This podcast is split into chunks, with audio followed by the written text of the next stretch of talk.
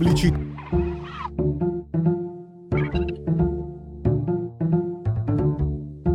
Va ora in onda oltre la pagina.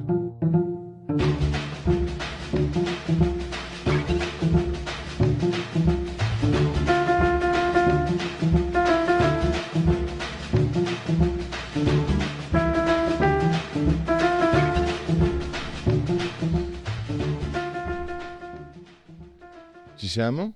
Ci siamo, ci siamo, anche sento questa orrenda voce. Che...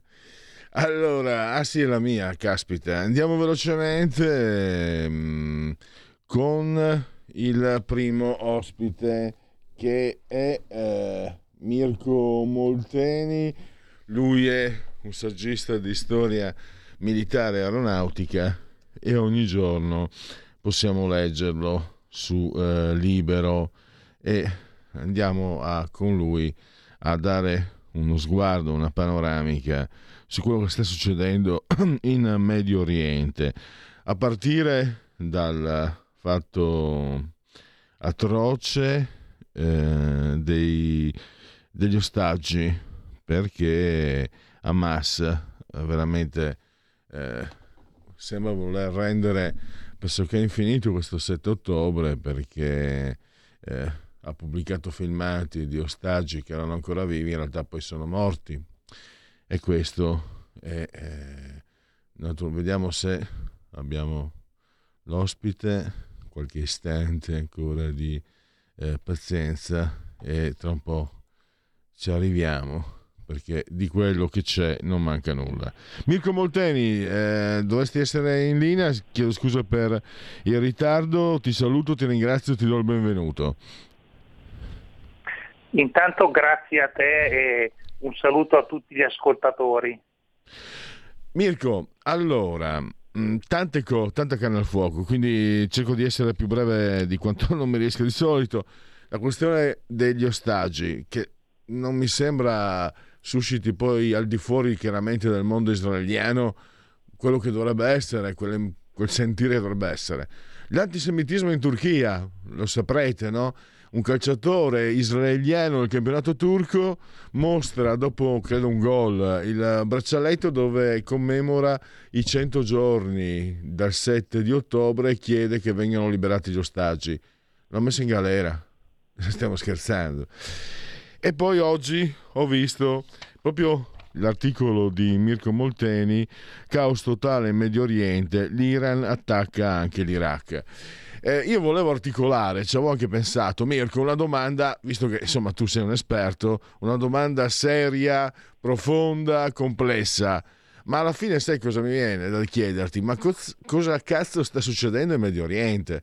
C'è una, a parte anche questo antisemitismo che sta deflagrando nel silenzio del, del, mondo occidentale, che di solito aveva ben diversa sensibilità, ma anche l'Iran che attacca anche l'Iraq.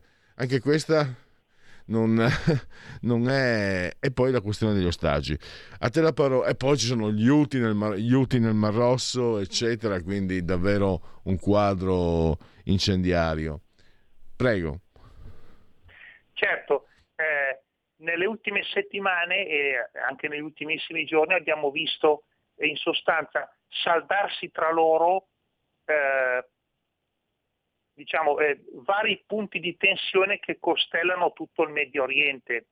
Quindi è cominciata appunto in ottobre con la guerra tra Israele e Hamas dopo gli attacchi, anzi attacchi, massacri terroristici compiuti da, dagli infiltrati di Hamas in Israele il 7 ottobre. E, e poi abbiamo visto man mano eh, aggiungersi eh, sempre nuovi, nuovi, attori e nuovi comprimari in questa che sta diventando veramente una, eh, una tragedia, un dramma, cioè ehm, siamo in un certo senso in una, in una guerra ormai eh, eh regionale in tutto il Medio Oriente, anche se a livello ancora di guerra strisciante, nel senso che le operazioni proprio massicce per ora sono ancora quelle tra Israele e Hamas. Per quanto riguarda gli altri scacchieri sono lanci di missili, azioni ancora isolate, però il rischio è che si passi poi a una guerra generale. ecco, per quanto riguarda gli ostaggi, appunto, eh, abbiamo visto, come ricordavi, negli, negli ultimi due giorni la, eh, così la, l'ennesimo uso da parte di Hamas dei video de, degli ostaggi, appunto gli ultimi tre ostaggi mostrati nei video di due giorni fa, tra cui la, la, la giovane ragazza Noah Gamani, che è famosa perché era stata ripresa nell'atto del rapimento il 7 ottobre mentre veniva portata via su una moto. E purtroppo stamattina, notizia di stamattina, anche la, la comunità del kibbutz di Beri, di cui erano originari gli altri due ostaggi, ha confermato la, la loro morte dall'analisi dei, dei, filmati. Poi Hamas dice che eh, due di questi ostaggi sono stati uccisi ancora dai bombardamenti israeliani. Eh, chiaramente la, la, propaganda c'è da entrambe le parti, per cui bisognerebbe capire poi esattamente se sono stati uccisi dai bombardamenti oppure no. Comunque sta di fatto che ancora un centinaio, anzi circa 130 israeliani sono nelle mani di Hamas e dell'alleata jihad islamica e certamente i, i movimenti palestinesi se li tengono stretti come eh, merce di scambio, come capitale per una trattativa.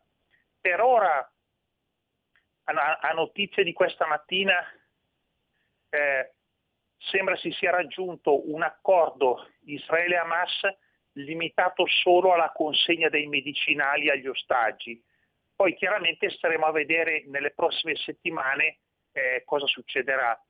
Gli israeliani da un lato, col ministro della difesa Gallant, hanno detto ancora ieri sera che probabilmente la fase più intensa degli attacchi de, de, delle operazioni su Gaza starebbe finendo per ora nelle ultime ore si parla dell'avanzata verso l'ospedale di Khan Yunis, da cui è stato documentato il lancio di alcuni razzi, quindi anche qui come in, altri ospedali, praticamente Hamas sfruttando anche delle basi sotterranee utilizza strutture civili per coprire poi eh, rampe di lancio dei razzi che, che lancia su Israele.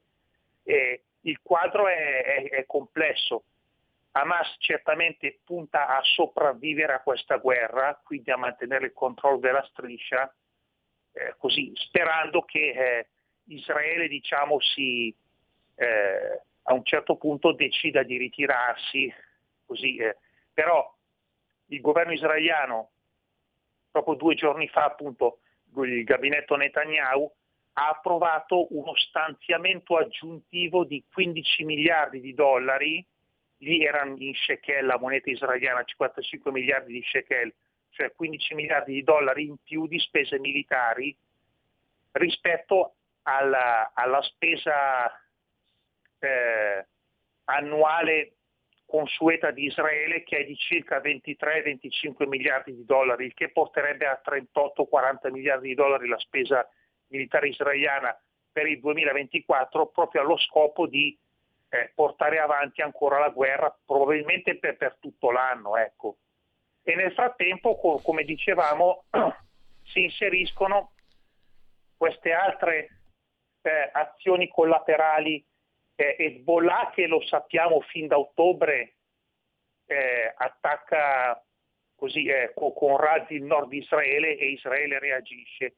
E poi appunto nel Mar Rosso e nelle ultime ore lo stesso Iran direttamente eh, agi, eh, agisce per mantenere alta la tensione e soprattutto per probabilmente senza arrivare a uno scontro diretto con Israele, però lanciare il messaggio del, del, mm, diciamo del, del poter avere capacità di colpire Israele no?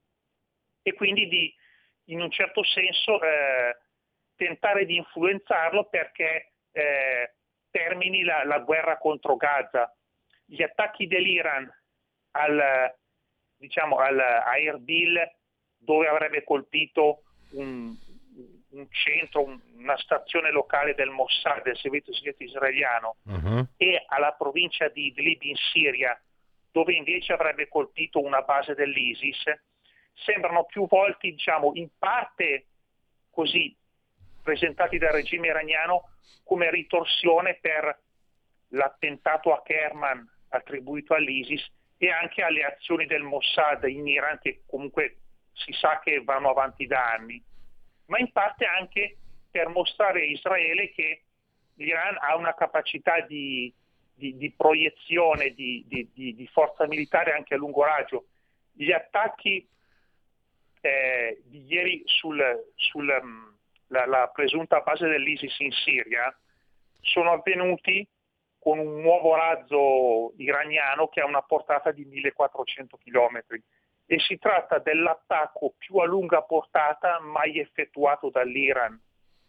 E poiché la, la, la, la distanza è anche un po' superiore a quella diretta con Israele, l'Iran ha lanciato il messaggio indiretto che se vuole con i suoi missili può colpire il centro di Israele. Ovviamente non vuole arrivare a, una, a, una, così, a, un, a un'eventualità del genere, ma è tutto un gioco delle parti, come dire, un, um, eh, farsi vedere anche più forti di quello che si è realmente, così certo. per dare l'impressione a Israele di essere circondato e sperando che, eh, diciamo, calcolando, poi è da vedersi se il calcolo sarà giusto o sbagliato, calcolando che magari Israele eh, decida per non rischiare troppo o comunque anche per non mettere sotto pressione la sua stessa economia, a un certo punto di interrompere la, la campagna di Gaza in sostanza. Certo. Mirko, eh, scusami, due domande. Eh, prima te ne ho fatta una un po' eh, ex abrupta, no? adesso cerco di essere più diciamo eh, nello specifico. Eh, gli attentati in Israele, eh, che, di cui tu hai parlato, quello a Ranana, sono purtroppo quello, un anticipo di quello che vedremo probabilmente anche in Occidente. E poi mi rivolgo a, allo storico, tu che hai scritto diversi saggi di, di storia militare. L'Occidente, non solo in senso militare, ma anche in senso militare, come sta reagendo? Perché vediamo tanti appelli alla pace e chi, chi non vuole la pace, facilissimo, no? Cioè, cosa vuoi che sia? E poi tanti, tante manifestazioni per Hamas, che non, che non, mi convincono tanto, se devo essere sincero, ma poi nei fatti gli UTI, per esempio, chiaramente stanno intervenendo per mettere in difficoltà l'economia europea, no? perché bloccando i cargo eh, ritardano le consegne, aumentano i costi, aumentano l'inflazione gli Stati Uniti e il Regno Unito è intervenuto, l'Unione Europea, anche l'Italia, sì, ma bisogna prima far votare, giusto? Ah, per carità, nessuno obietta, ma dal tuo punto di vista, eh, l'Occidente a me personalmente sembra molto confuso, diviso, quasi, quasi una, una vittima sacrificale per quanto riguarda l'Europa. Non vorrei farmi condizionare troppo naturalmente da certi articoli che leggo. E, e poi il fatto degli attentati, cosa ne pensi?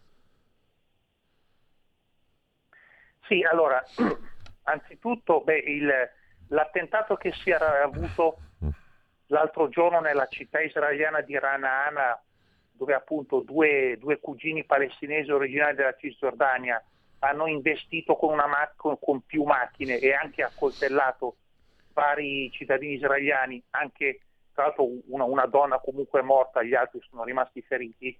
Eh, non è stato rivendicato direttamente da Hamas, però ne ha avuto il plauso e comunque eh, siccome questi, eh, questi due cugini palestinesi che l'hanno compiuto erano di fatto degli immigrati clandestini in Israele, nel senso che la, la, la, la polizia israeliana ha proprio detto che si erano introdotti clandestinamente e lavoravano in nero presso un autolavaggio della zona. No? Quindi certamente questo, eh, questo fatto, questa, mm, così, questo legame clandestini-terrorismo è qualcosa che amplificato in grande preoccupa molto l'Europa e in effetti lo abbiamo visto più volte, soprattutto in Francia negli ultimi anni. Eh, che, che ci siano degli attentati terroristici in Europa legati a questa crisi medio orientale, secondo me forse in questo momento è più plausibile a livello di lupi solitari eh, oppure di, di, gruppi locali che magari agiscono anche di testa loro, eh, però magari slegati dalle grandi regie. nel senso che per il momento eh, è, è, evidente che Hamas e l'Iran vedono che, come dicevamo, eh, le, l'Europa rispetto agli Stati Uniti eh, è più divisa, tentenna, eh, la stessa Italia comunque anche storicamente tiene molto anche a conservare dei rapporti anche positivi col mondo arabo, per cui si muove più con cautela. Per cui per il momento probabilmente Hamas o l'Iran o, Hezbollah o, o chi per essi non, non, sembrano avere interesse a ordinare direttamente loro del, degli attentati in Europa, quindi forse il rischio ci sarebbe più a livello magari di lupi solitari oppure di cellule autonome o semi-autonome dell'ISIS.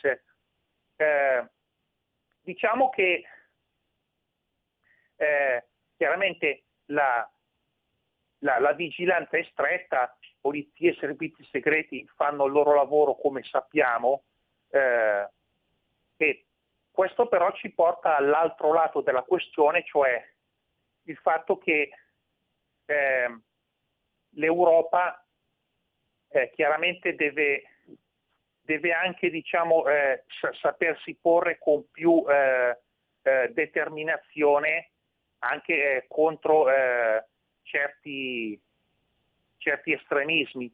E qui tra l'altro ehm, voglio anche diciamo, lanciare una riflessione legata anche alla giornata della memoria, poiché comunque mancano pochi giorni alla giornata della memoria in cui appunto lo sappiamo si commemora la Shoah, lo sterminio degli ebrei nella seconda guerra mondiale, eccetera, bisognerà vedere quest'anno eh, così eh, se in qualche modo si eh, verrà legata anche a una riflessione sul presente. Riflessione sul presente vuol dire riflettere sul fatto che ancora oggi c'è chi, come l'Iran, appunto i terroristi palestinesi, eccetera, non accettano nemmeno l'esistenza di Israele e eh, appunto con gli attentati, con gli attacchi del 7 ottobre hanno dimostrato proprio eh, l'idea de, del voler idealmente cancellare l'ebreo dalla Palestina proprio in quanto essere umano, in quanto anche uomo, donna, bambino, vecchio, eccetera, no? Se, se appunto eh, in occasione della giornata della memoria ci sarà una riflessione eh, collegando il passato col presente, perché è chiaro che soprattutto certe parti politiche, eh, più o meno a sinistra, eh, bisognerà riflettere sul fatto che allora eh, si è sempre in prima fila per parlare della Shoah, eh, tutto quello che sappiamo del 1945, eccetera, però sui fatti di oggi, stranamente, allora l'ebreo non esiste più ed esistono giustamente i civili a Gaza che soffrono, ma solo loro. Ma chiaramente eh, soffrono i civili a Gaza come hanno, hanno anche sofferto e, e, soffrono tuttora le famiglie di 1200 civili israeliani massacrati e poi anche degli ostaggi, voglio dire, no? cioè nel senso la sofferenza c'è da entrambe le parti, chiaramente non solo a Gaza. Ecco. Ma Mirko, Mirko, scusami, siamo in chiusura eh, guarda, lascia stare adesso anche io come cittadino. Per me è un sopruso anche quello che hanno subito i due calciatori eh, israeliani nel campionato turco. Cos- cos- cioè, hanno chiesto che vengano liberati gli ostaggi e hanno ricordato i 100 giorni dal 7 ottobre, che sarà una data che dovrà restare per sempre nella storia del, del, della bestialità umana. E questi sono stati imprigionati, espulsi, perderanno soldi, perderanno la carriera. Cioè, per carità sono due calciatori, saranno anche due privilegiati, ma stanno subendo una grossa ingiustizia e come niente fosse. Ieri giusto per fare bella figura Mattia Feltri, eh, l'editoriale di Mattia Feltri, poi basta. Questo che mi lascia sconcertato, io a una certa età, insomma, certe, certi, c'erano diciamo dei punti un tempo che erano diciamo condivisi, toccare quei punti eh, suscitava eh, la contrarietà eh, a 360 gradi. Invece adesso se qualcuno colpisce gli ebrei, eh, la sinistra e, la, e, tutto quello che viene controllato dalla cultura dei mezzi di informazione di sinistra, chi se ne importa? Certo, ma infatti sulla Turchia appunto eh, ricordiamo che eh, Erdogan, il presidente turco Erdogan, si è schierato chiaramente eh, al fianco di Hamas fin dall'inizio di questa crisi. Inoltre, nelle scorse settimane, ancora tra novembre e dicembre, i turchi avevano arrestato eh, decine di eh, presunti, presunte spie del Mossad, poi probabilmente alcune potranno essere anche spie davvero, non lo sappiamo, stanno ancora indagando, in Turchia. Infine, eh, quando ci sono stati gli attacchi ieri dell'Iran su, eh, su Erbil, gli attacchi missilistici, la Turchia ne ha subito approfittato per, come dire, accodarsi, accodarsi e lanciare essa stessa de- degli attacchi aerei su 23 obiettivi dei, dei, dei, dei militanti curdi. E quindi vediamo che la, la posizione della Turchia è chiara, rimane sempre nella Nato e in un certo senso ricatta la Nato nel senso che sa che l'Occidente non può rinunciare a un alleato del genere in, quella, in quell'area geografica, no? che Chiaro. la Turchia diciamo, Mirko, è il bastione orientale della Nato. Devo, Però se ne de- fa scudo perché poi Erdogan si sente autorizzato a fare di, totalmente di testa sua, come sappiamo. Io purtroppo invece devo chiudere. Allora Mirko, grazie davvero, grazie. Possiamo leggere tutti i giorni Mirko Molteni gli aggiornamenti sulla situazione internazionale estera su Libero. Grazie ancora, risentirci presto. Grazie a voi. Stai ascoltando Radio Libertà. la tua voce libera, senza filtri né censura. La tua radio.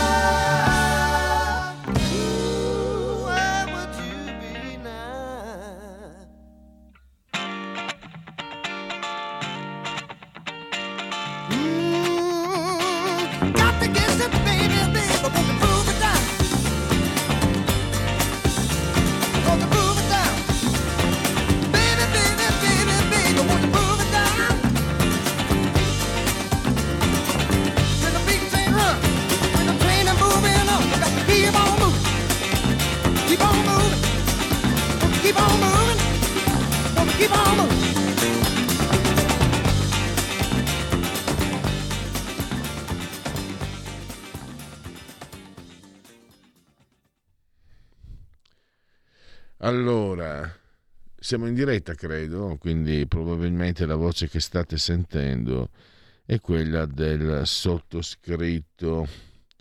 E facciamo così. Allora, una come mi dicevano quando ero giovane in magazzino, una roba alla volta, Nini. Allora, intanto Intanto facciamoli pourquoi i convenevoli formulaici per ricordarvi che siete in simultanea con Radio Libertà quando sono eh, scoccate le 11.08. Questa trasmissione si chiama Oltre la pagina, qui insieme al grande Mattia abbarbicato saldamente, ferocemente sulla tolla di comando e regia tecnica. Entrambi siamo sospesi, forse riesco a dirvelo, andiamo, andiamo intuito, a 153 metri sopra il livello del mare, temperature che dicono 25 gradi centigradi sopra lo zero interni, invece 3,8 esterni, 52% l'umidità, 17,9 millibar la pressione. Come sempre l'abbraccio forte, forte, forte, forte, forte, forte alla signora Adriana Angela, alla signora Carmela, alla signora Clotilde. Loro esse ci seguono, ma ci seguiscono, la mette anche la sintassi dal canale, e se non fosse così chi se ne importa, dal canale 252 del digitale televisivo terrestre, perché Radio Libertà è una radiovisione chi si abbona a Radio Libertà campa oltre cent'anni, meditate gente, meditate. Naturalmente potete continuare a seguirci eh, cullati dall'agito suono digitale della Radio DAB oppure attraverso le applicazioni dedicate a iOS e Android con i vostri telefoni smartphone, iPhone e poi tablet, mini tablet, iPad, mini iPad. Alexa, accendi Radio Libertà. Passaparola, ve ne saremo riconoscenti. C'è anche Twitch, un social di ultima generazione, il, l'indispensabile profilo Facebook per orientarvi attraverso la programmazione di questa pregiatissima emittente e infine l'ottimo e abbondante sito radiolibertà.net. Or dunque, a questo punto avremmo dovuto offrirvi il secondo ospite che però non è al momento raggiungibile. Si tratta di Emanuel Pietrobon, analista geopolitico, un bel articolo che ho tratto da Centro Studi Machiavelli online eh, e si parla di un quadro eh, di transizione dal sistema unipolare, quello che vede gli Stati Uniti, diciamo, egemoni, a quello multipolare. E ci sono molte osservazioni interessanti, per esempio osserva Pietro, po- Pietro Bon come in Ucraina no? eh, la Russia usi anche eh, munizioni cinesi e droni iraniani, quindi eh, la Russia, la Cina, lo stesso Iran, che stanno anche agendo di concerto, non si fidano molto l'uno dell'altro, queste forze, eh, i BRICS poi ci sono anche no, da tener conto, però non riescono ovviamente a muoversi separa- eh, in modo solitario contro gli Stati Uniti, sta di fatto che ci sono eh, tante situazioni che si stanno succedendo dal conflitto ucraino in poi e si chiama una situazione di permacrisi, permacrisi che da policrisi a permacrisi eh, siamo in una situazione di policrisi perché in Medio Oriente, eh, poi abbiamo visto gli Houthi, poi c'è anche nello Yucatan ci sono dei, delle situazioni conflittuali e quindi c'è una situazione che vede molti eh, fronti aperti, tutti, tu, tutti contrari agli Stati Uniti, possiamo dire per estensione all'Occidente, e eh, questa che è una policrisi sta però trasformandosi in una maniera sempre più coordinata in permacrisi. La, l'obiettivo è quello di indebolire gli Stati Uniti e se ci pensate come, come agiscono i predatori, prima di tutto isolano la preda più debole, ce lo insegnano, ce lo insegnano i, i documentari, quelli della BBC. E in Occidente qual è la preda più debole? l'Europa ovviamente. Vediamo se riusciremo, spero davvero che si riesca a parlarne. Intanto vi anticipo anche che eh, la terza pagina avremo un argomento che non fate finta di non sapere, eccetera, perché in vita vostra tutti hanno letto almeno una volta Diabolic. Quando ero bambino, Mattia, pensa, ogni tanto sentivo anche Diabolic, si diceva anche Diabolic. Sta di fatto che al di là di tutto è un fenomeno eh, culturale, sociale, industriale, perché eh, questo signore esce nelle edicole dal 1962, da 62 anni, e quindi significa che eh, dà da lavorare eh, da oltre 62 anni. Quando uscì eh, creò scandalo, era proibito, fu sequestrato, eccetera. Eh, lo sapete tutti, è un ladro eh, ed era anche un feroce assassino, poi un po' mitigato. Le sue imprese con Eva Kant, ci sono stati anche un paio di film forse discutibili, forse no.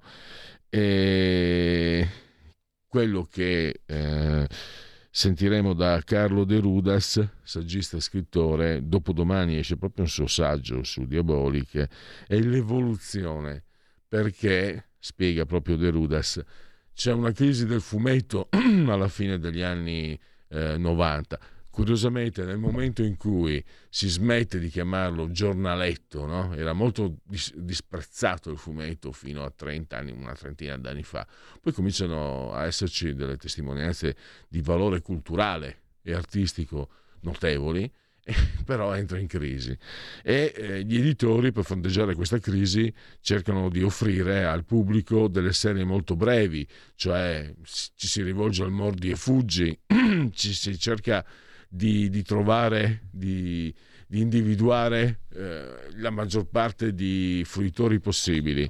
Ed è incredibile che quindi sopravviva alla grande. Diabolic ne hanno fatto anche un film, addirittura, no, due, mi, mi, sono sbagliato, mi correggo. Resiste alla grande da 62 anni. Tra l'altro, anche qui cioè, è curioso, è un fenomeno forse peculiarmente italiano, credo, perché poi c'è Tex che ha fatto i 75 anni, quindi ormai è, in pensione anche secondo Fornero, dovrebbe essere, ma, è, ma tutt'altro che essere in pensione è super attivo, c'è anche Zagor, il mio amatissimo Zagor, che non ricordo più se è coevo di Diabolico, è del 64, comunque un altro personaggio che su, ha, compie 60 anni, li ha già compiuti e che continua a, a veleggiare con vendite eh, so, molto soddisfacenti nelle edicole. Tra qualche anno nacque, anche qui non mi ricordo più, nel 69 eh, ci sarà anche Alan Ford. Tra l'altro tutti milanesi, gli autori, gli, autori, i creatori da Bonelli a Bonelli padre e figlio, a... Mm, le sorelle Giussani, due meravigliose sciure milanesi. L'Angela era una modella, si è sposata con l'editore Sansoni, poi ha divorziato, poi le si è presa da Diaboliche. E quindi eh, e Alan Ford e Luciano Secchi milanese anch'esso. Allora, non abbiamo ancora contatti con quello che doveva essere il nostro ospite, però noi abbiamo sempre gli assi nella manica, uno di questi naturalmente. Ogni giorno che Dio manda in terra e segui la Lega. Segui la Lega è una trasmissione realizzata in convenzione con La Lega per Salvini Premier.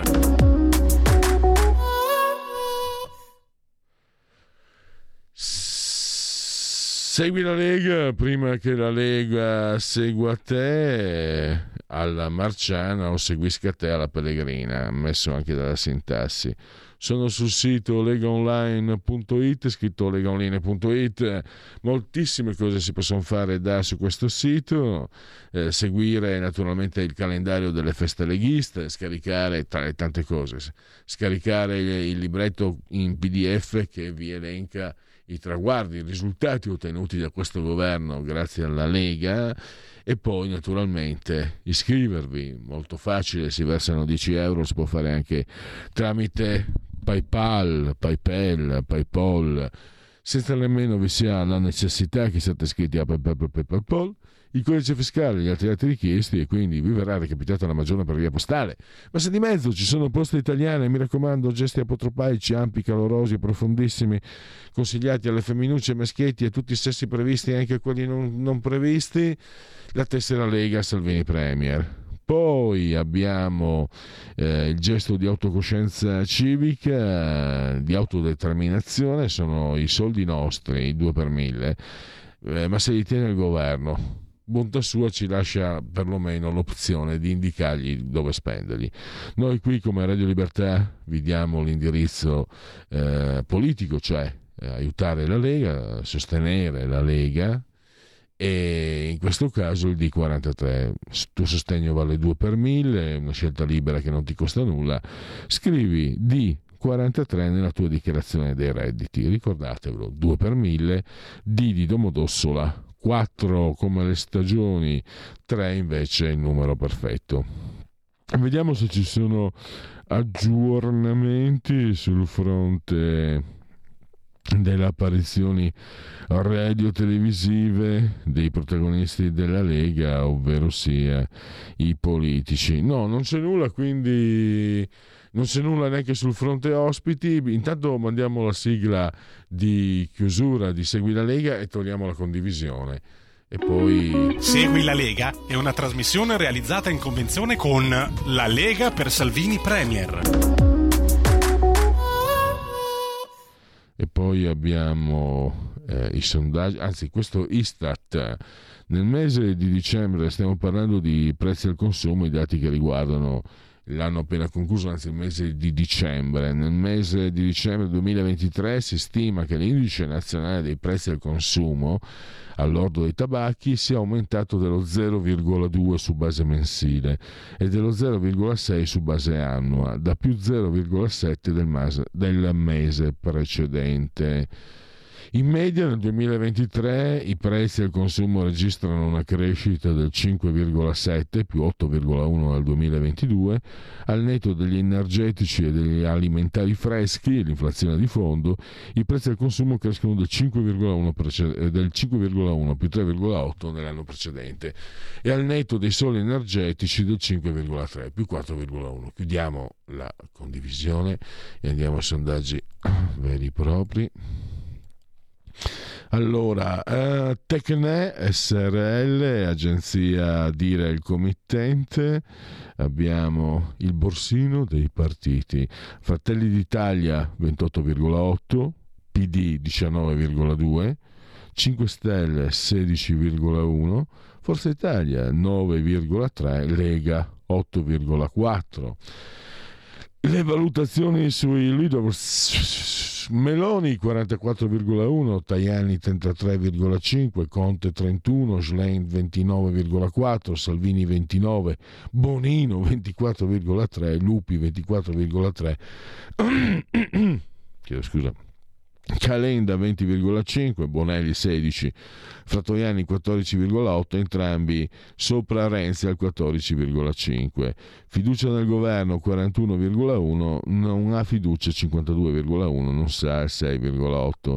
E anche qui eh, c'è questa discrepanza che gli, gli studiosi di statistica e di sondaggi sanno spiegare meglio di me c'è sfiducia in questo governo 40, 52,1 quindi addirittura maggioritario eh, maggioranza assoluta di sfiducia però poi vai a vedere il voto dei partiti che formano questa forza di governo 28 eh, più 8 36 45 è il 46,3 quindi un'ampia maggioranza relativa eh, che è superiore alla, eh, alla fiducia 41, no? 46 contro 46 votano i partiti, poi mi dimentico sempre il uh, partito di Lupi che lo valga l'1 o il 2%, quindi siamo sul 47, però la fiducia è 41, i partiti ottengono il 46-47. E sono le anomalie. Andiamo, uh, chiudiamo la condivisione di questo sondaggio, andiamo a aprire il prossimo naturalmente. Allora, facciamo l'ultimo tentativo con Mattia per il nostro ospite, poi eh, getteremo la spugna. RT, il committente, e Tecne, il realizzatore di questo sondaggio. Fratelli d'Italia 28,9, PD 19,3, 5 Stelle 16,2, Forza Italia 9,4, Lega 8,5. Chiudiamo Mattia la condivisione, perfetto, e adesso eh, andiamo a scoprire l'ultimo sondaggio. SVG, SVG, un tempo era eh, il sondaggio per eccellenza. E allora, eh, intanto, ah, diversi presidenti di regione, scusate, sorella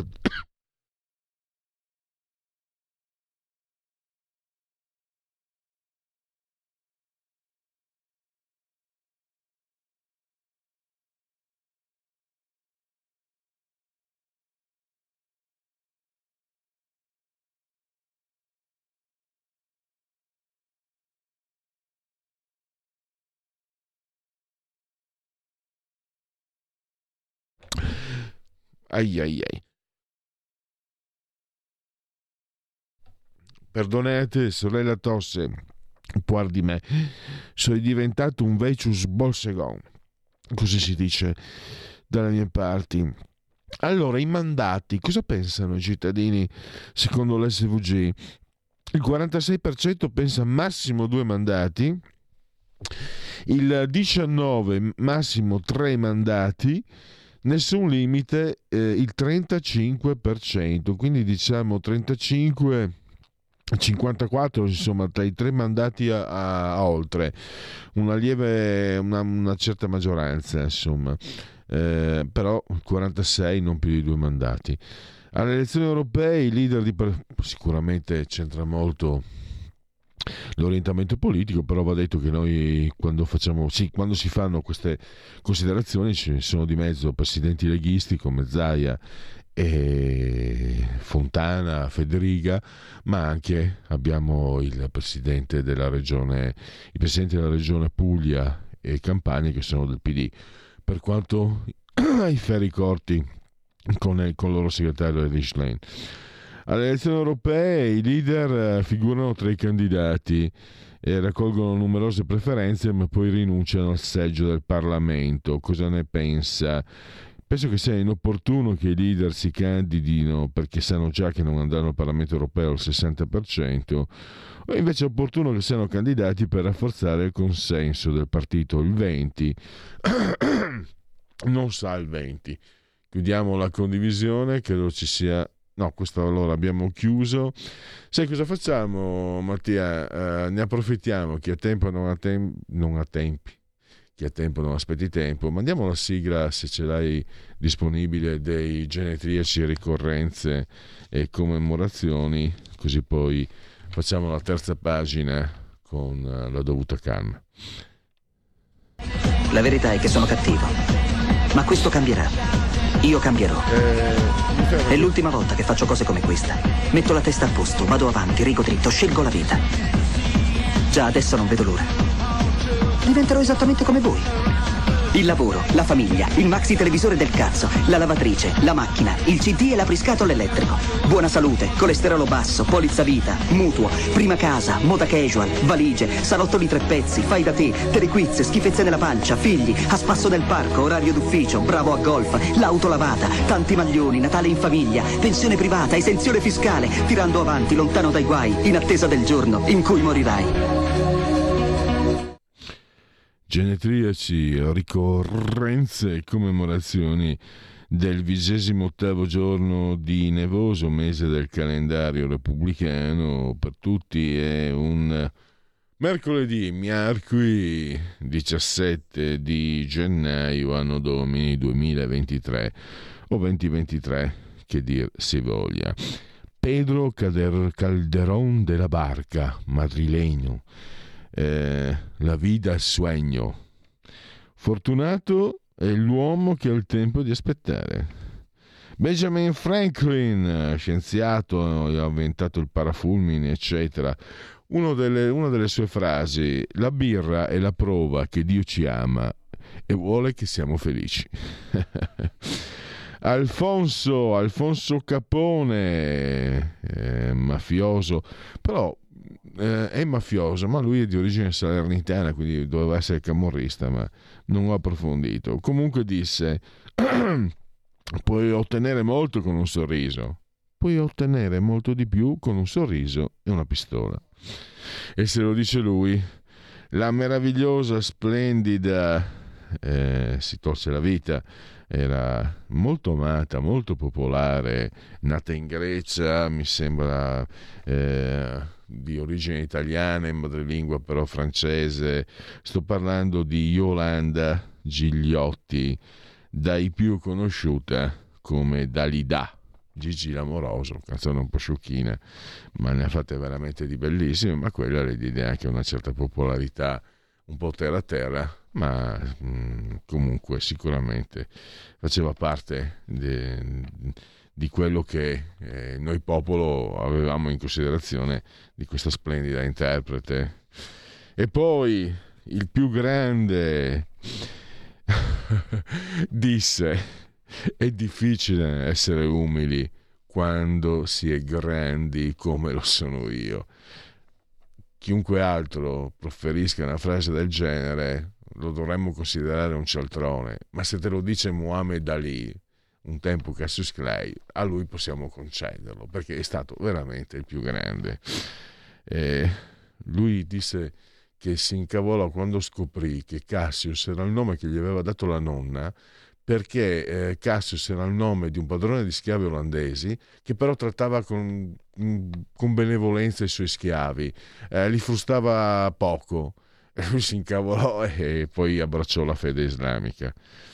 E poi abbiamo eh, un grande, mm, un comico, l'anti-humor oserei dire. Chi si ricorda negli anni Ottanta della serie televisiva Taxi c'era questo personaggio Latka interpretato da Andy Kaufman, eh, un comico americano che eh, ha offerto una visione veramente lunare. Difatti gli venne dedicato, non ricordo più chi era il regista, eh, Man on the Moon, eh, che ha come interprete Jim Carrey che prende la parte di Andy Kaufman, che interpreta Andy Kaufman. Pensate che anche Jim Carrey compie gli anni questo giorno qua, pensate un po'. Eh, vi consiglio Jim Carrey in Se mi lasci ti cancello, vi consiglio il film soprattutto, fantastico, sì, notevole dai. Roland Teni, cugino d'arte, ha vinto un bronzo olimpico e un bronzo mondiale, era il cugino di, dell'altro Teni e poi abbiamo Aldo Cantarutti, i tifosi dell'Atalanta di una certa età se lo ricordano, l'ex first lady Michelle Obama, Andy Rourke, che se non sbaglio è morto recentemente, era il bassista di un gruppo da me stramato come gli Smiths. E poi eh, quasi eh, siamo in uh, sincronicità junghiane, parleremo di fumetti, oggi è anche il genetriaco di Davide Toffolo è un autore di fumetti, musicista Tre Allegri Ragazzi Morti.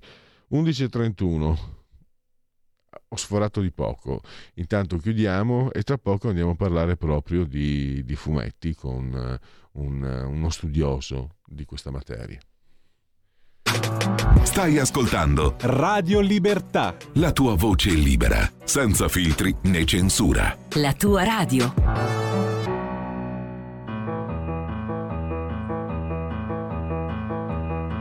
Non sai cosa ho fatto quel giorno quando io la incontrai. In spiaggia ho fatto il pagliaccio per mettermi in mostra agli occhi di lei.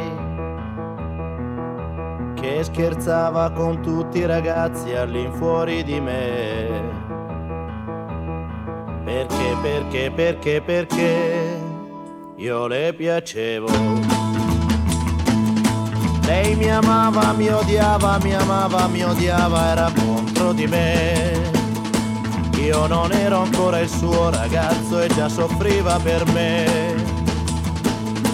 E per farmi ingelosire quella notte lungo il mare è venuta con te. Ora tu vieni a chiedere a me, tua moglie dov'è? Dovevi immaginarti che un giorno o l'altro sarebbe andata via da te. L'hai sposata sapendo che lei, sapendo che lei moriva per me. Coi tuoi soldi hai comprato il suo corpo, non certo il suo cuore. Lei mi amava, mi odiava, mi amava, mi odiava, era contro di me. Io non ero ancora il suo ragazzo e già soffriva per me. E per farmi ingelosire quella notte lungo il mare è venuta con te. Un giorno io vidi lei entrare nella mia stanza, mi guardava silenziosa aspettava un sì da me, dal letto io mi alzai e tutta la guardai, sembrava un angelo, mi stringeva sul suo corpo, mi donava la sua bocca, mi diceva sono tua, ma di pietra io restai. Io l'amavo, la odiavo, l'amavo, la odiavo, ero contro di lei.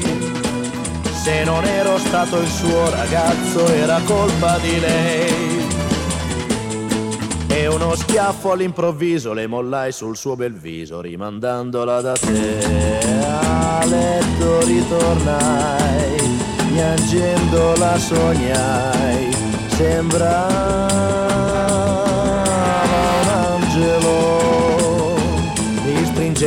sul suo corpo, mi donava la sua bocca, mi diceva sono tua e nel sogno la baciai. Adesso ritornai, piangendo la sognai, sembrava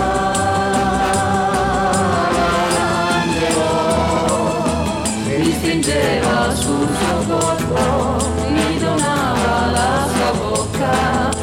diceva sono tua e nel sogno la baciava.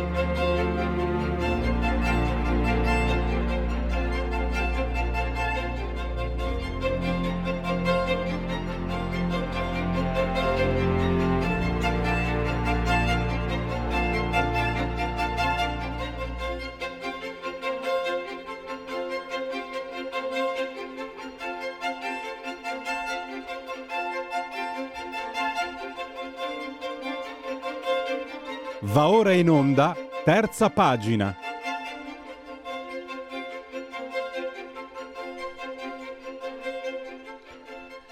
Allora, possiamo andare in eh, anteprima, possiamo anticipare eh, il, eh, i contenuti di un saggio che esce dopodomani, venerdì 19. Eh, Diabolichi, il nuovo corso artistico, gli stili espressi dalle origini ad oggi. L'autore Carlo De Rudas che abbiamo in collegamento via Skype e che Buongiorno saluto... Pierluigi, buongiorno radioascoltatori, è, è un grandissimo piacere per me. Anche mio, ovviamente, eh, ho tutti i numeri di Diabolic, anzi li ho regalati alla mia compagna a dire la verità sul tape e quindi sono, faccio parte del- del- anche del suo pubblico, eh, Bene. dottor De Rudas. Allora, eh, qui stiamo parlando non solo di fumetto, perché eh, stiamo parlando di un fenomeno di costume, ha contribuito, basti pensare alla figura di Eva Kant se non altro, basti pensare che è stato osteggiato, lo- lo, ehm, lei mi sembra che è abbastanza giovane, ma ehm, era, era quasi un fumetto per adulti, insomma. E poi anche un fenomeno commerciale, perché 62 anni, è dal, dal 1962 che esce Diabolic, è davvero eh, un, un esempio incredibile, anche perché lei, io leggevo un po' di suoi articoli, dottor De Ruda, spiega come a partire dalla fine degli anni 90, con la crisi del fumetto, le case editrici si affidano a serie molto brevi, un po' magari per beccare, per, col- per prendere mordi e fuggi o per magari diversificare l'offerta e eh, avere il numero di lettori congruo. Diabolic no, Diabolic è, è stato tramandato. E lei in questo saggio analizza anche, diciamo, la- la- i cambiamenti sul solco però anche di una certa tradizione che ha avuto questo, questo personaggio. Prego, dottor De, Rus- De Rudas, eh, de- Sì, sì, ci, ci anticipi un po' i contenuti di quello che Ehm, troveremo nel suo senta, saggio tra due sì, giorni. Sì, condivido assolutamente tutto quello che ha detto e ehm, diciamo che Diabolic eh, è stato eh, e tutt'oggi rappresenta, tanto vero che è l'unico superstite di una serie di protagonisti che si muovevano in quei contesti appunto degli anni, dagli anni 60-80 principalmente, quando il fumetto materico era veramente una salvezza, no? Come dicevamo, co- come diceva giustamente lei. E, mm, e quindi dicevo, eh, Diabolic è rimasto l'unico eh, rispetto a eh, protagonisti che eh, potevano essere assimilabili eh, per, diciamo, per importanza eh, nei mercati principali, che sono quello franco-belga, ma eh, già il fatto che sia arrivato sino a noi oggi, e ne parliamo dopo 62 anni circa, è la dimostrazione di come, mh, diciamo, eh, non solo le Giussani, le geniali sorelle Giussani, ebbero un'intuizione veramente magnifica, per non parlare de- della dedizione che misero nel andare fisicamente presso le edicole a cercare di farsi acquistare questi albetti che appunto come molti appassionati sanno, erano eh, una, una novità assoluta per quanto riguarda il formato pocket e per quanto riguarda la retro cover, di cui parlo diffusamente nel mio saggio, che ha rappresentato una, e rappresenta tutt'oggi, non solo una novità eh, copiata, diciamo sì, è stata mutuata dal- da alcune testate minori, che comunque erano concorrenziali al tempo, ehm, ma eh, sicuramente, tipo Satanic, ma eh, sicuramente è stata una novità dal punto di vista culturale, nel senso che, come diceva giustamente lei, per Luigi Diabolic è sempre stato un, un tramite importantissimo, eh, che è quello che, che, ehm, che è sicuramente rimasto impregnato in quegli anni, cioè il fatto che queste retrocover che rappresentavano eh, e rappresentano tutt'oggi, eh, ma allora ancora di più, basti, basti vedere cosa faceva Zaniboni no? nel, nel ehm, ornare queste figure bellissime, sensuali, eh, di monili, eh, acconciature eh, dell'epoca che rappresentavano uno status. No? Quindi Diabolic, tramite le cover, tramite i soggetti che sono sempre stati assolutamente immersi nella quotidianità, basti pensare al- alle storie degli anni Ottanta, eh, magnifiche, in cui forse tra le migliori, anzi sicuramente tra le migliori, perlomeno per quanto mi,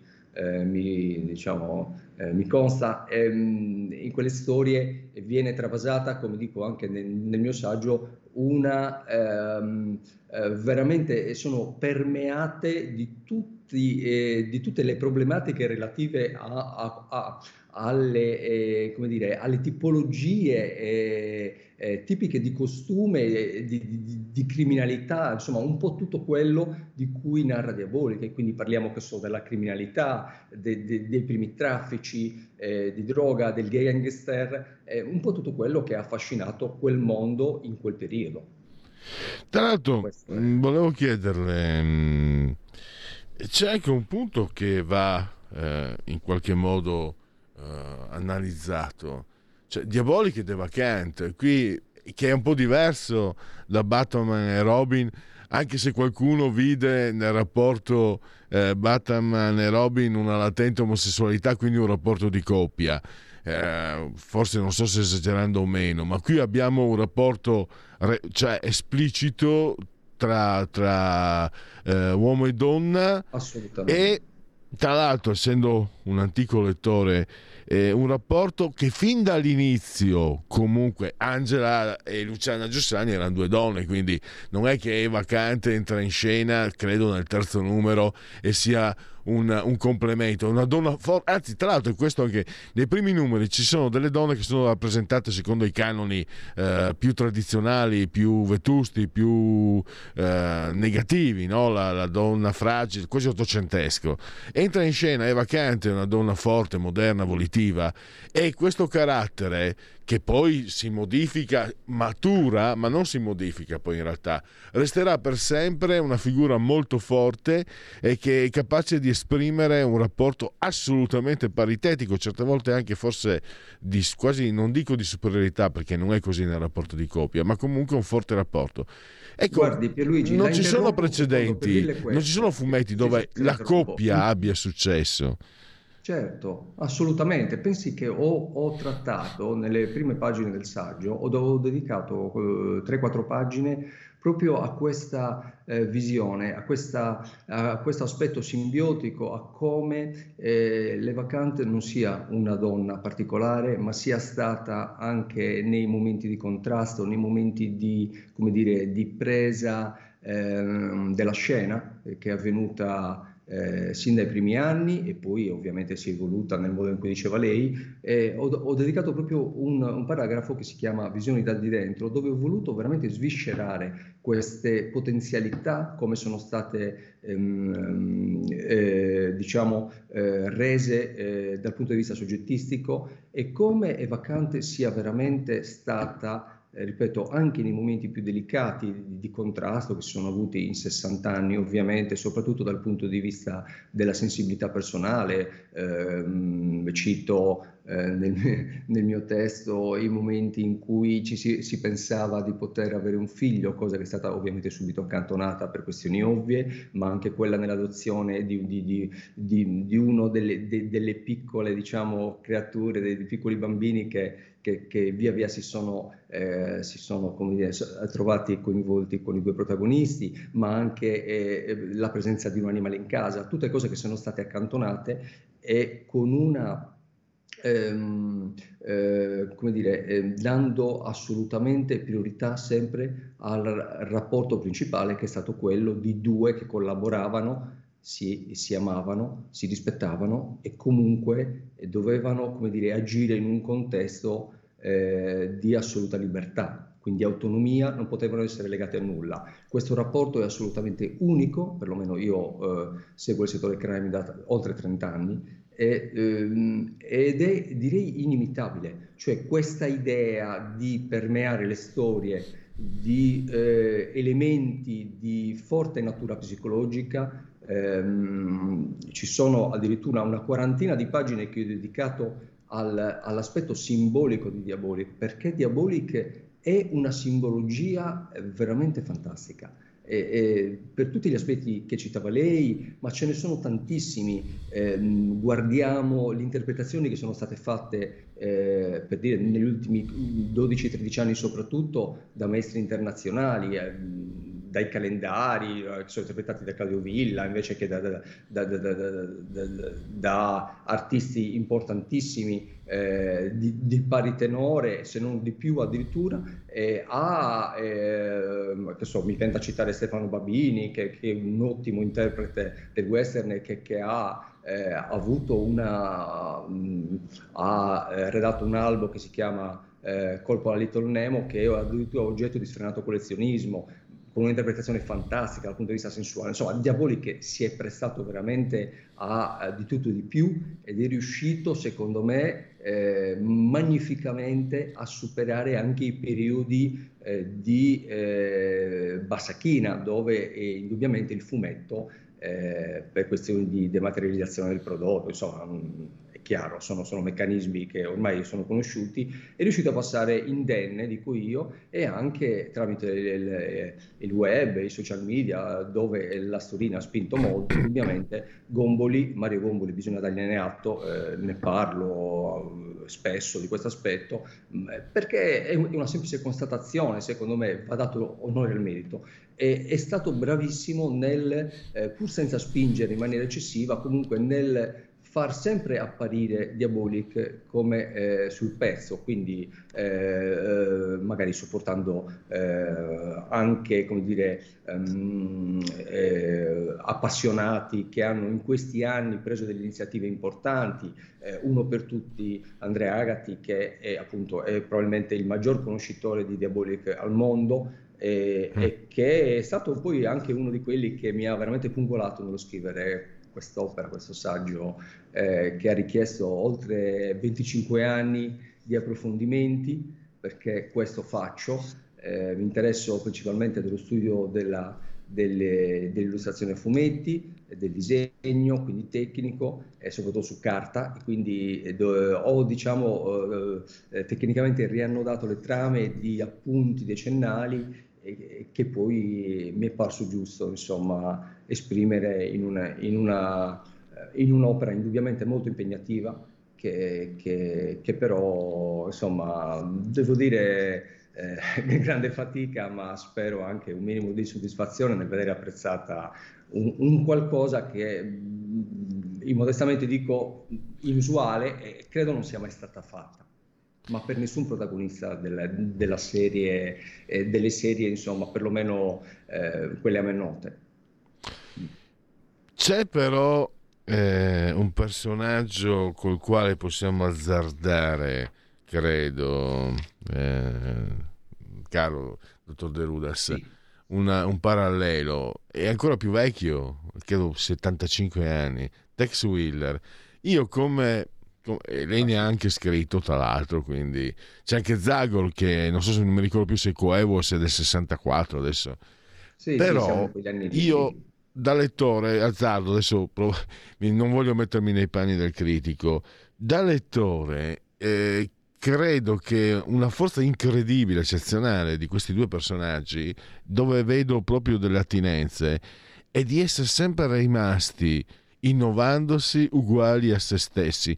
Anche le storie sono in qualche modo sono quello che noi lettori ci aspettiamo, ma ci lasciano sempre soddisfatti, no? È come mi viene in mente un piatto di spaghetti o una pizza, una pizza, una pizza. Noi sappiamo cosa ci aspettiamo no? quando andiamo a mangiare una pizza, ma siamo sempre contenti. È un, è un paragone per carità, non è molto dotto o culturale, ma io no, quando prendo in mano un Tex o un Diabolic so cosa mi aspetto e alla fine, ed è per quello che continuo a leggerle a distanza di tanti tanti anni perché sono soddisfatto certo. per esempio il personaggio che forse io, allora ci sono personaggi io per esempio sono un, un fanatico di Sandman no? però a un certo punto esaurisce si, si esaurisce anche un po' anche per il contesto. Eh, lo stesso Batman che ha dovuto moltiplicarsi. A me piace che Zagor ma le storie di Zagor non sono più quelle di Guido Nolitta ovviamente. Invece Tex e Diabolic sono lì. Però non stancano, eh, non, non, annoiano, non sono prevedibili, anche se so quello che mi aspetto. Non so se io ho usato parole mie, come suol dirsi, ma No, no, innanzitutto volevo sapere da lei se, se ha azzardato eh, eh, un paragone, no? perché entrambi poi hanno cambiato autori, disegnatori. Devo dire che nel caso di Diabolic e anche di Tex ormai sono decenni che hanno un livello grafico di altissima, di altissima mh, qualità. A livello, secondo me, proprio l'offerta a livello sono tra i fumetti meglio disegnati. Mi permetto, anche se non ho una cultura sufficiente, ma sono appassionato. Tex e, Zagor sono, eh, Tex e Diabolic sono tra i fumetti meglio disegnati al mondo. A parer mio, infatti, Allora- voglio dire, gli autori eh, vengono chiamati, sono considerati e vengono chiamati anche da- da- da- in altri paesi. Visto che siamo amici, lo conosco, mi viene in mente Bariso, ma ce ne sono anche altri, ovviamente. Allora, sì, eh, dico velocemente. Allora, innanzitutto, eh, assolutamente sì, il parallelismo ci sta. eh, Tex è una risorsa mondiale del fumetto, seppur l'Italia non è uno dei primi mercati, o meglio, Tex è sicuramente vendutissimo ancora oggi, nonostante la dematerializzazione del prodotto, nonostante le problematiche no, de- dell'offerta incredibile che c'è rispetto agli, agli albi cartacei, seppur adesso si sta procedendo su altre piattaforme, quelle digitali. Tex è assolutamente ehm, quella di cui parlava lei, è, è, ehm, tecnicamente si chiama caratterizzazione, che è quello che voleva Sergio Bonelli. Sergio Bonelli ha sempre voluto, pur nelle interpretazioni del te- texone, che sono interpretazioni fatte spesso da, da autori eh, non precipuamente westerniani, quindi non specialisti, sicuramente professionisti con i più eh, disparati livelli. Eh, penso che so a Sergio Zaniboni che è stato, eh, è stato diabolic, sta- è stato diabolic, che ha, che ha fatto piombo rovente per, per la Bonelli con una finezza, con una eleganza, con una sensibilità che sono veramente inimitabili, ma, tutti, eh, Jordi Bernett, cioè stiamo parlando di mostri sacri che si sono... Che sono eh, mi, mi perdoni, questo- devo- mi perdoni se la interrompo, mi perdoni la maleducazione, Sì. ma quando si parla di Texoni sono fantastici. Io quello di Magnus, pensi Ma che sì. ne comprai diverse copie per regalarle a amici e conoscenti. Il ma- ed era Tex, Tex, Tex, nonostante il segno molto personale di, di- di Roberto Raviola in arte Magnus. Mi perdoni, sì. ogni volta che si parla di Texone io vado come un incanto, per me è, un- è l'incanto di- del Texone di Ma Magnus. sì, ma sa perché? Perché accontentano tutti, cioè in quei circa 40 albi che sono usciti a tutt'oggi c'è veramente lo scibile umano, cioè ci sono le interpretazioni più disparate, eh, ci sono quelle classiche, ci sono, cioè quindi trove- trovi da un Claudio Villa che è, è- è, diciamo il western è fatta persona, è l'immaginifico de- de- de- del- della ritrattistica di quello che vorremmo trovare in un'espressione dei nostri protagonisti, ma così come nelle, nelle fattezze, nelle posture, ha interpretazioni completamente ehm, ehm, diverse che, che- che- che sono eh, venute negli anni da, da- da- da bravissimi autori, ma che si occupavano d'altro, che so Carlo Ambrosini, ma eh, Breccia per dire, tutta gente che ha sicuramente un tratto, utilizza degli spessori della matericità completamente diversa, per non parlare de- dei chiaroscuri. I texoni sono stati veramente un campo di battaglia dove, eh, e, e- e veniamo a, a quello che è principalmente il mio lavoro, dove veramente si sono sciorinate tutta una serie di tecnicalità, di abilità, eh, di, di- di pensiero, di montaggio, perché ricordiamoci che stiamo parlando di, di artisti a tutto tondo, cioè la non arte spesso sacrificata, non si sa in nome di, quale, quale, eh, criterio, ehm, ha eh, nel suo, nel suo eh, parterre, nella sua diciamo, eh, stuolo di artisti, eh, delle personalità che, che- che- che- se lavorassero, che sono il cinema, eh, sarebbero veramente dei numeri uno. Cioè stiamo parlando di fuoriclasse. Tornando a quello che diceva lei, assolutamente sì, ma eh, Diabolic al discorso delle, delle capacità, le capacità sono aumentate, ricordiamoci che negli anni 60-80 c'era maggiore artigianalità e anche maggior, scusi, e anche minore esigenza dal punto di vista del lettore, voi per la concorrenza, voi perché chiaramente i primi anni si capiva un po' meno, si capiva un po' meno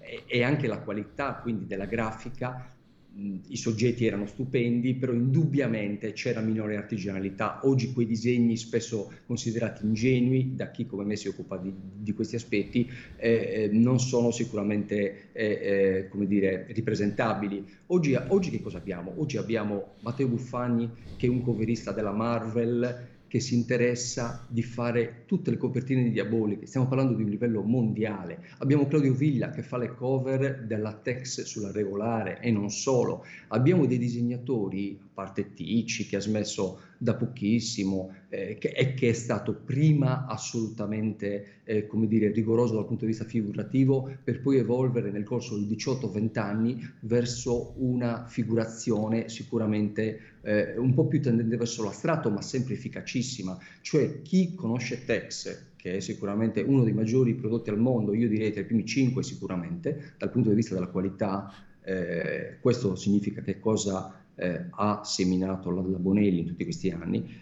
Ecco, se noi guardiamo eh, Tex, abbiamo uno stuolo di, eh, di, di, disegnatori veramente di livello internazionale. È chiaro che non tutti sono, per questioni ovvie, oggi si fa una, una foliazione, eh, qui è veramente difficile stare dietro, nessuno ci riuscirebbe, si può essere delle macchine da guerra, ma è chiaro che c'è un limite, è chiaro che se devi fare, devi far uscire eh, 4, 5, 6, 8 collane, adesso ci sono, eh, eh, e c'è il Texone, e ci sono i romanzi eh, a fumetti alla francese, e ci sono le riedizioni, e ci sono le uscite estemporanee cartonati, insomma alla fine è chiaro che è, è veramente impegnativo e non è, non è eh, pensabile nemmeno avere eh, 10 Claudio Villa o avere eh, solamente so, degli artisti anche di, di, eh, di, buonissimo spessore tipo Michele Benevento, eh, ma, Emanuele, Emanuele Barison che è assolutamente un fuoriclasse e che stranamente eh, ancora non ha visto l'assegnazione ad esempio di un Texone, ecco mi permetto di suggerire una cosa del genere. Cioè, certo, ne sarebbe contento. Siamo alla conclusione. Sì. Eh, quando si parla di fumetto, ma io mi naturalmente eh, la prenoto tra virgolette perché sicuramente non finisce qui questa conversazione.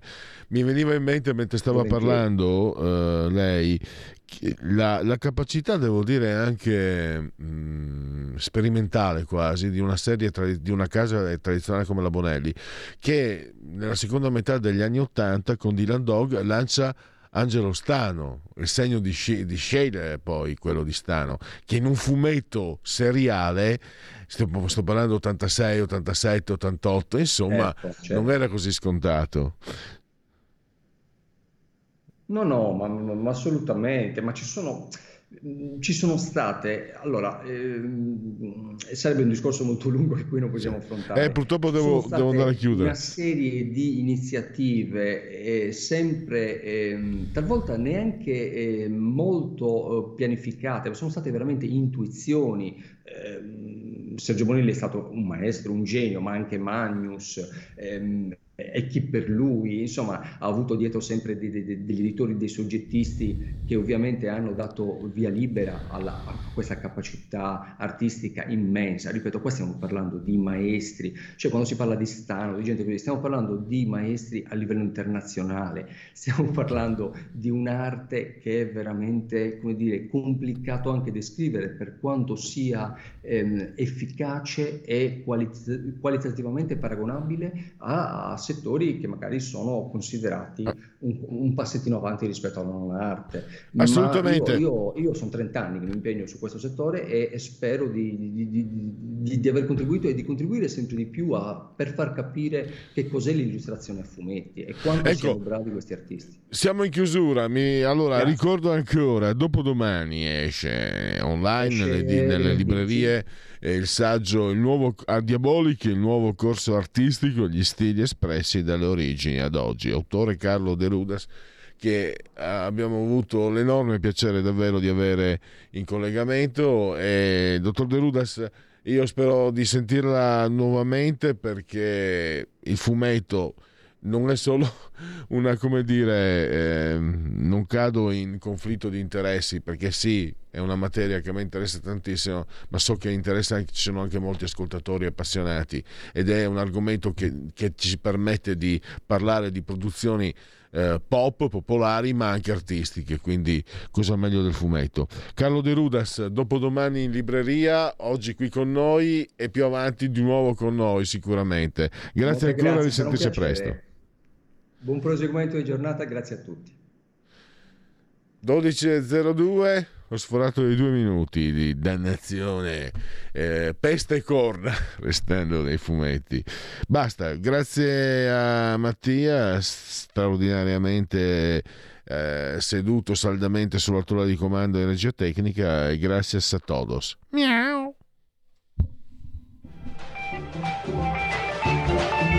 Avete ascoltato oltre la pagina.